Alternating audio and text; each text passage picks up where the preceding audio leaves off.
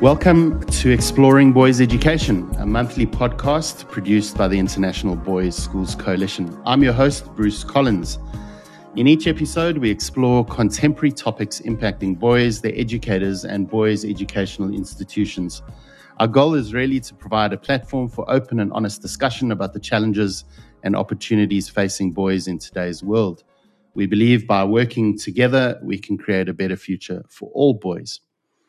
As we near the end of Season 4 of Exploring Boys Education and look forward to the IBSC Annual Conference in Auckland, New Zealand in about a month's time, I'm thrilled to highlight that close to 600 delegates from all IBSC regions will join us at Westlake Boys High School from July 5th to 8th.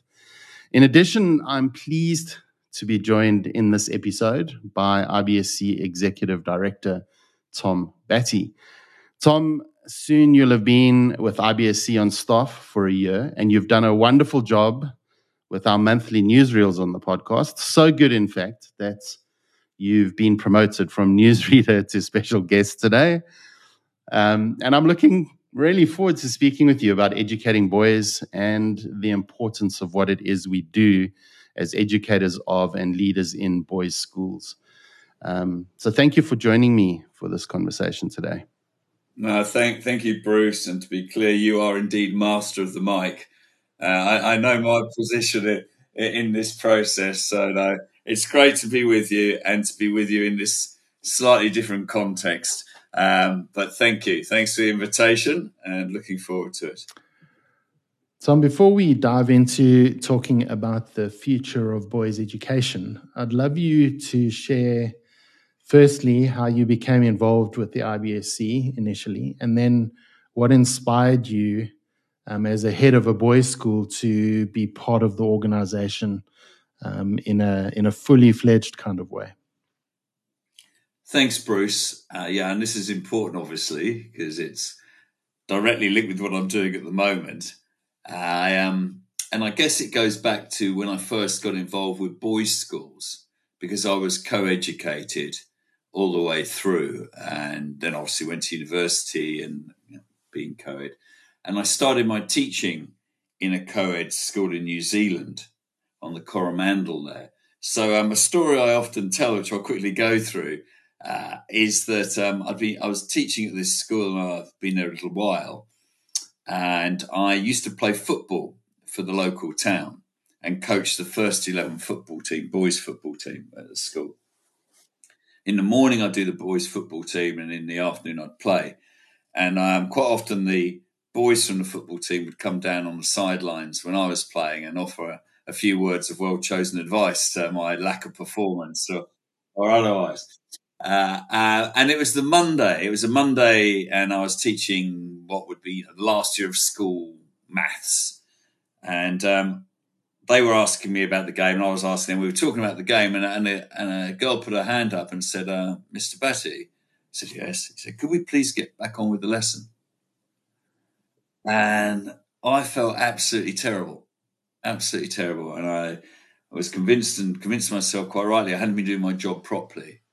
And about 4 months after that, I'd done my 2 years at that school, at Thames High School. And I went down and I took a job at St. Patrick's College in Wellington, my first boys' school. And it was when I was there that I looked back on that moment and I thought, well, maybe I had been doing my job properly for about 50% of the class, because I started to really feel that boys not only develop later and more slowly than girls, but they, because of that, probably they learn differently, and sharing story is a huge part of it. So that was my journey to boys' schools, and from that moment, other than a year tutoring university, I've worked in boys' schools, and it was when I went back from the Southern Hemisphere back to the UK, and I was working at Eton and I was running a boarding house. And when I was told that I had a new chaplain, and I went down to meet him, this chap called Tony Jarvis, and he seemed very nice, and he was chatting to a few of the boys, and I left him to it. And then he was in again, and I got chatting to him again, and I suddenly sort of realised this bloke knows what he's talking about. And then I found out, of course, from him that he'd not long since been running Roxbury Latin School in just outside Boston. And he started talking. He was a founding member of the IBSC, and he started talking to me about it. And I learned an awful lot because Tony was sort of chap you could learn an awful lot from. And he was a big influence on my life. So that was my first real awareness of IBSC. And then I moved to Melbourne and running as head Scotch College in Melbourne, all boys school, and kept in touch with Tony and had got to know a few other people involved with IBSC. Not least the head of Eton at the time, Tony Little, who was obviously my boss at the time before I went to Melbourne, and got and chatting to him about it. And then I was approached, I put in to host the IBSC annual conference, which we did in 2012 at Scotch. I really enjoyed that. And from there I went on to be on the board and then chair the board. So that's sort of like a history of my involvement. So having become head and hosted the conference and being then involved with the board, you start to wonder about, what is it? Why is it? What inspires you to, as you asked me, to continue to be part and to work with the organisation as a head? And that really comes down to some basic things that drive you. For me, I believe and have always believed since I've thought about it, education to be a really, really important thing. I believe in it. I believe in the power of and getting young people to take a degree of control of their own lives. I believe that brings benefit to themselves and benefit for the communities they'll serve. And I also believe if they don't take control of their own lives to some degree, others will do it for them.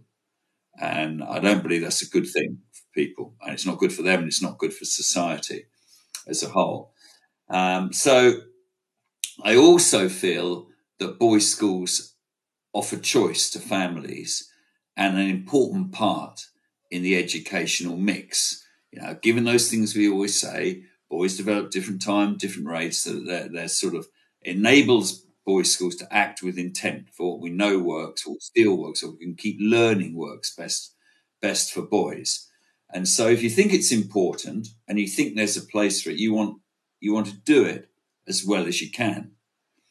And I believe as a head, you're sort of challenged with this, that your challenge ultimately is using all the levers that you have as a head, people, resources, contacts, monies, if you have monies, all the levers you have to best impact on the level of each individual boy in your school. And as a head, to do that, you've got to keep learning. You got to, that's saying you got to kick hard just to stay still in your position.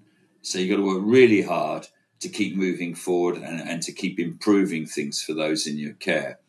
And I believe that we learn best when we've got a framework of familiarity that then we're exposed to things which are different.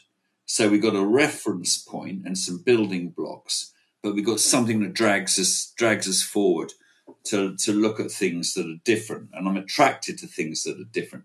And IBSC provides that.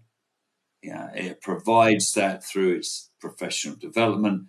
It provides that, importantly, through collegiality as a head and what you can provide for staff of your school. Because so much of the learning, whether it be informal, whether it be structured in person or structured online, so much of it connects people with people from around the globe. So they're bouncing what's familiar against things that are different. And IBSC is a really rare gift that it can offer that, and it does it superbly, not least through your great works, Bruce, with the online things, but it offers that really, really powerfully. It advocates, of course, for boys' schools, which is important, to be able to talk about why we have them, what they do well, and what they provide in terms of choice and the advancement for best learning for boys.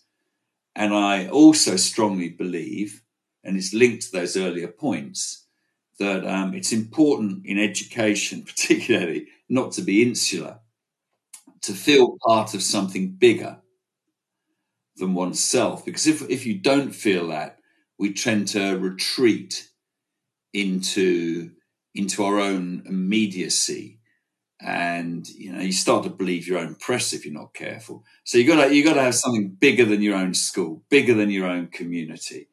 And it's from that, I think, that you learn best and you can best progress things. And IBSC offers that on a global sense. All those things I've mentioned. So, Tom, I think maybe we can dive right in. And I know our schools are wrestling with the opportunities and responsibilities that exist for boys in the 21st century and beyond.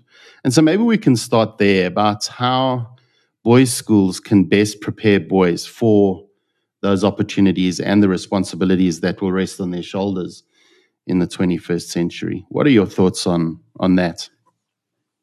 Yeah, important, Bruce. And my mind goes backwards before it goes forward. So I focus, first of all, on what I think it's the purpose of education, and I see it as twofold essentially.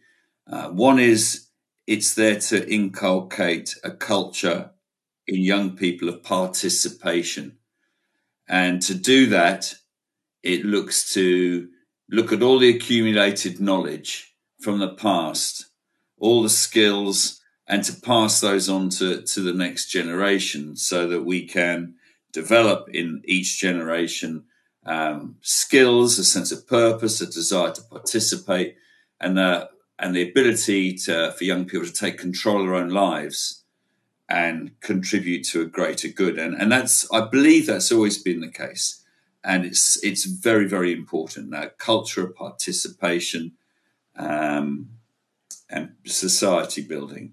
But there is another side, and that is, you need societies to keep advancing.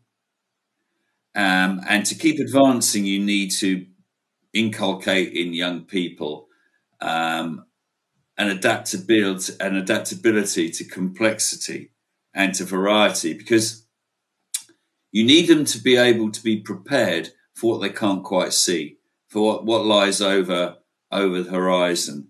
And so it's education's there to do a bit of both. It's a bit of participation, but also advancement. There's a lovely, lovely quote that I often come back to out of one of my favourite novels as a young lad, The Day of the Triffids by John Wyndham, in which, you know, that they're set up and they're barricaded by electric fences from these Triffids trying to get at them. And this chap says, if we focus solely on the skills we need to make a living, without allowing time for thought, then knowledge stagnates and people with it. So you can't just do the first bit, you've got to do the second bit. And so when I look at the 21st century skills, and, you know, as people say, and what we're going to need to equip boys with, we're going to continue to do both, need both, but increasingly it's going to be that latter. Tom, as you and I have spoken about education in the past, and I've heard you in conversation with others too, you often refer to this term, a broad liberal education for boys. And I'd like us in a moment to dive into what the benefits are of a broad liberal education for boys. But just for clarity's sake, for our listeners who are from different parts of the world, what do you mean when you use that term, a broad liberal education for boys? Yeah, those things I said before about participation and advancement, it's my view that they're best achieved with boys by finding them interests that grow to passions and then honing mastery in them. So find them something they like doing, and then get them good at it. Because if you can find, as I used to always say at the school I was involved in, if you can find for each child, each boy, a peg on which to hang his hat, what he's really learning is the world has many pegs for his many hats.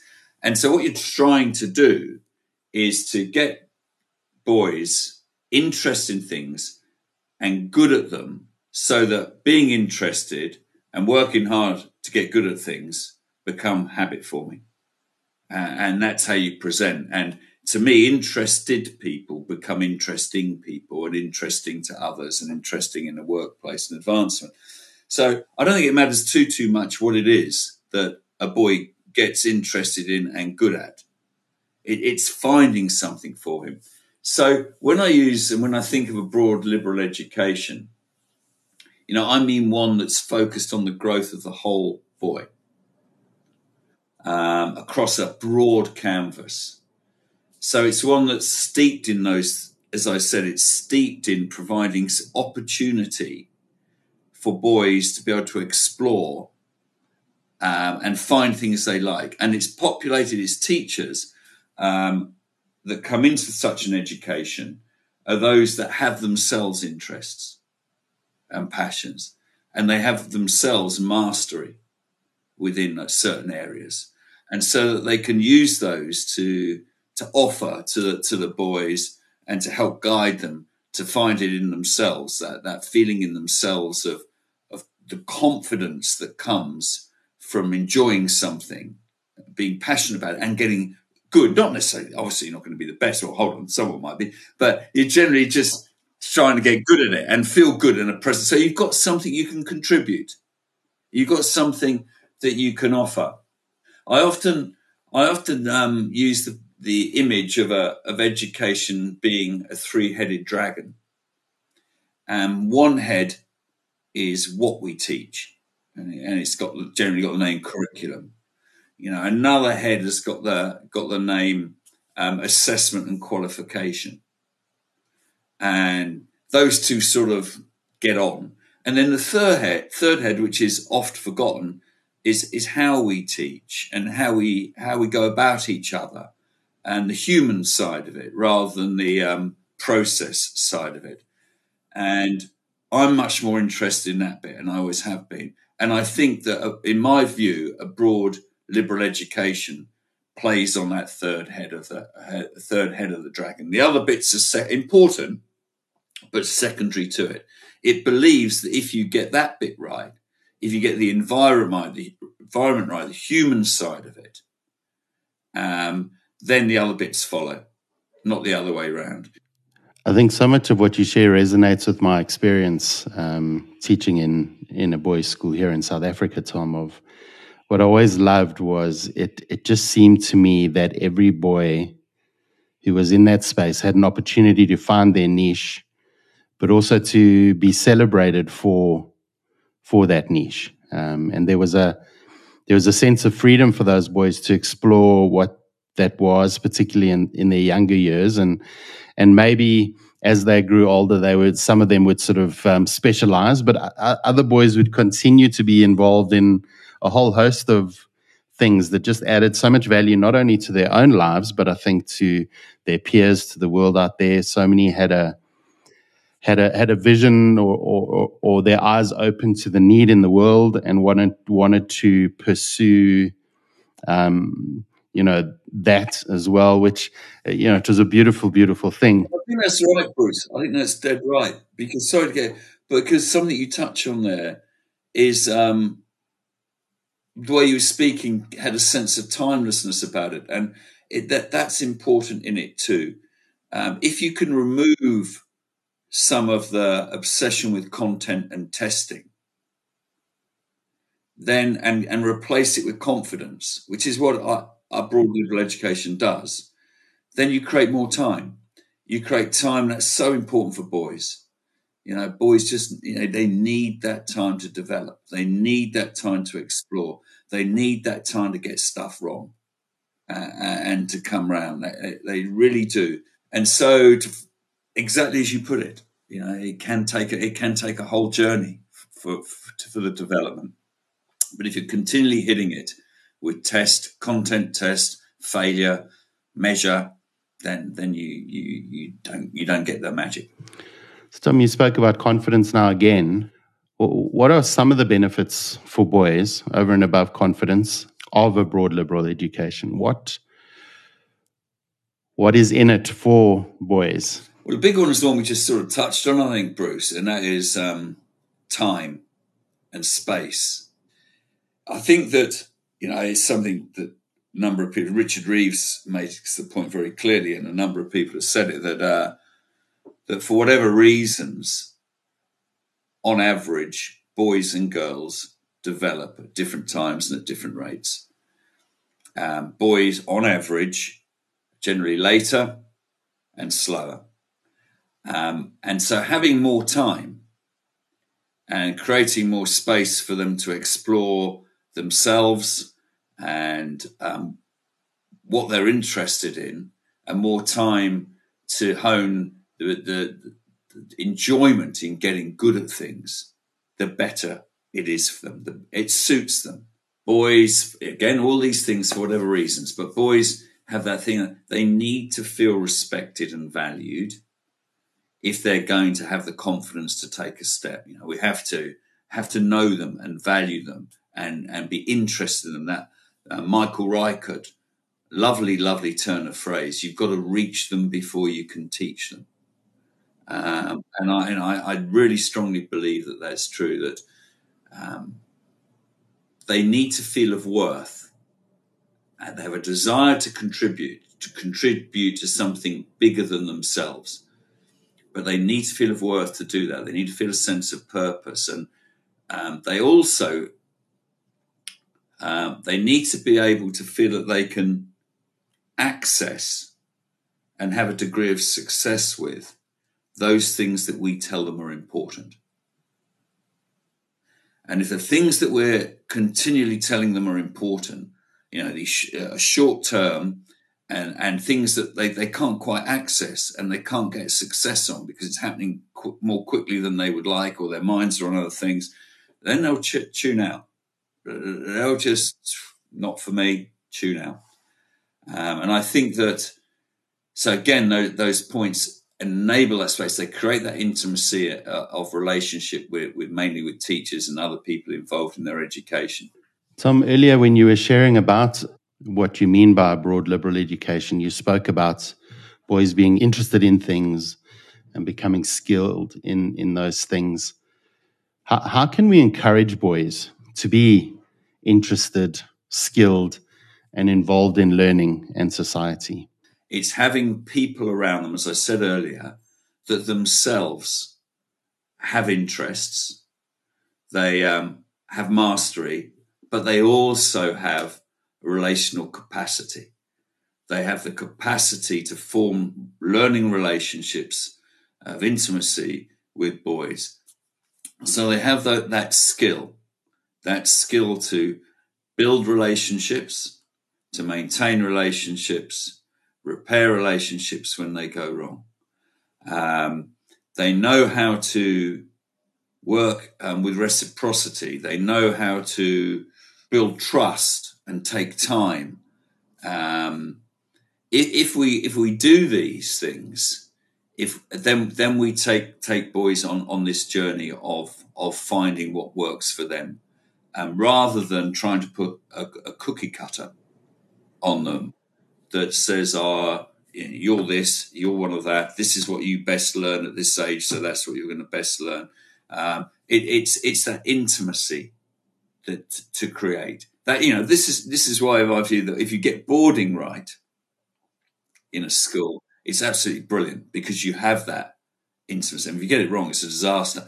But if you get it right, it speaks to the best in education for boys. It's funny, as you were sharing, Tom, I remember starting what some people thought was a joke at the time, but we had many clubs and societies at the school where I was at, and some boys approached me because they knew of my passion for coffee, and they asked if we could establish what they branded the Caffeine Club. And so we started a club or a society that essentially people thought was about drinking coffee, but it was actually about diving into the science of coffee and getting really interested in it and upskilling some of them in terms of their coffee making abilities or whatever. But just what you mentioned there really struck me in the process of being involved in that society, the Caffeine Club, the number of really significant relationships that were built, not only between the boys themselves, but between me and other staff who were involved and those boys, and the opportunity we had to to guide them into a deeper understanding of who they were through something which seemed pretty meaningless, but the fact that there was a freedom to have that as a society at the school was, it turned into just a really wonderful opportunity for growth and for learning. And some boys picked up skills and went on to be baristas while they were studying at university or whatever it was. You know, there's a, that's the essence for me of, you know, if you have that freedom in a space, you can really tap into what boys are interested in.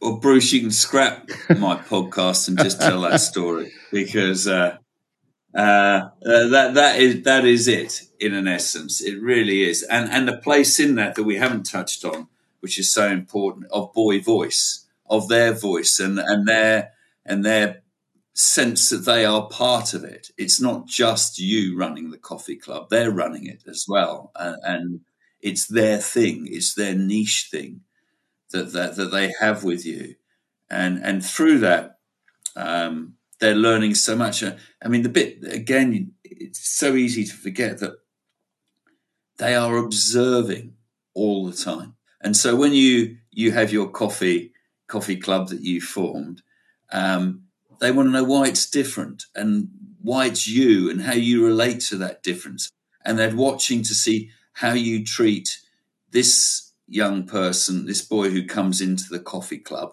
How do you treat him?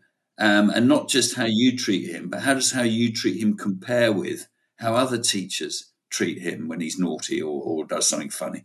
Now, that's what they're really learning. And then with that, you bring in a bit of purpose, like you said, and the science of coffee. Like I said, you got it there. Just do that. Interestingly, we were on a call with women leaders in boys' schools for a wonderful program that Laurie Hamilton Durbin facilitated. But something that stuck out for me in that conversation, the group was speaking about the culture of a school and how you foster a wonderful culture in the school. And the response from the panel was overwhelmingly that recruitment was so important, that the people you have in a space are so important in terms of creating the culture. So as we've spoken about all these ways we can develop boys and help them to understand their place in the world, if we consider the people we have in schools, the teachers, those who are on the coalface and busy with boys on a daily basis, what are the qualities of a good teacher for boys? They've got to have their own interests and passions. Now, one of those, you want to be their subject area. You want them to be passionate about their subject area because boys will see that and they'll respond to that. They'll observe it, and even if there are other things that don't go well, they'll like the fact that the person is passionate about, because it shows that the teacher has found their thing, has found something that they feel they can carry with them and contribute with. And boys want to see that. They want to see, what is it about me that I can develop, that I can take forward and contribute to society and be part of things bigger than myself, solve problems and help build things better. They want to see it. So when they see it in other people, they like it. They like seeing it. And they like to see that mastery, that someone's good at it. They love it. They love it when they're really good at it and that side of it. They need somebody who takes time to know them. They want to know you're along the journey with them, even and especially when they get it wrong. Especially when they get it wrong. They want to be, I remember saying to a young lad, they want to hear messages like, you can't do that and there's consequence for it. And you're sitting there with their parents as you say it, maybe, well, hopefully you are, that, the school loves you and we love you, but you just can't do that and we're not going to put up with it. They need to know you're with them on the journey. You've got to value their interests. Most of all, and we used to have this, question when we interviewed staff coming in, because as you say, your staff are so important. You go through it and there was one question that we always asked, which was, what's the most important thing a teacher does? We asked it to everybody. You get some, great answers, and of course you sit there thinking about. And I suspect that the most important thing a teacher in a boys' school does is care. If they really, really care, boys know that. And to the broader point, that was raised quite rightly in that brilliant event with Women in Leadership, it is so important because your levers for bringing about improvement, I feel, in a school or any organisation, essentially a cultural, structural, and your physical environment. And they all feed off each other, but the key to it is the cultural one. You've got to then develop your structures, how you're going to do it, and then your environment to support it and make it and maximise the strengths of it. But your people and how you lead and how your leaders speak to them. That old trick of speaking. Boys like this, actually, speaking to boys, to them as individuals and to them as a group, as if they are the people that they would like to be and you would like them to be, rather than always, you've got to do this to get there, you've got to do that, you're not doing this. Speak to them as if they are those people. So, Tom, as we sort of come to the end of this conversation, it feels like we're coming full circle. We started with some of the challenges and opportunities of the 21st century. In what you're seeing and as you speak to leaders in boys' schools around the world, what are some of the future trends in your mind in boys' education? Yeah, Bruce, I'm optimistic, but I believe that boys' schools are really well suited for what's coming our way. I really, really do. I think that rising technology, growth of artificial intelligence will play on the strengths of a liberal education.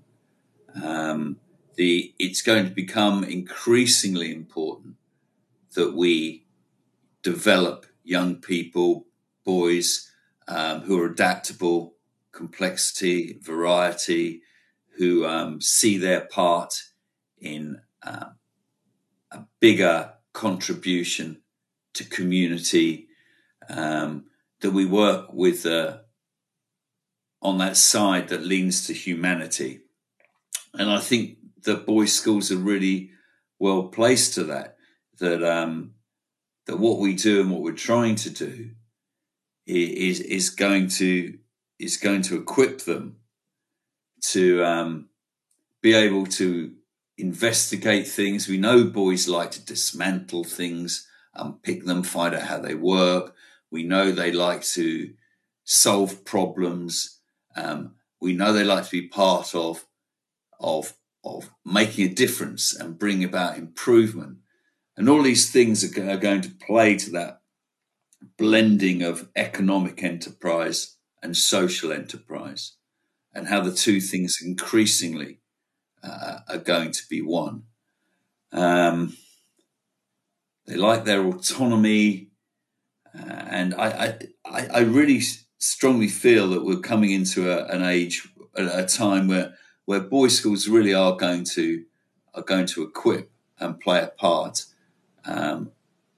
in the changes that are already upon us and will continue at a reasonable, fair lick, I suspect, in the coming years. So optimistic. I think it's good times, and it's how we build good people, and real ways we build good people, because it takes time. It really does. Not just a semester course on being a good person.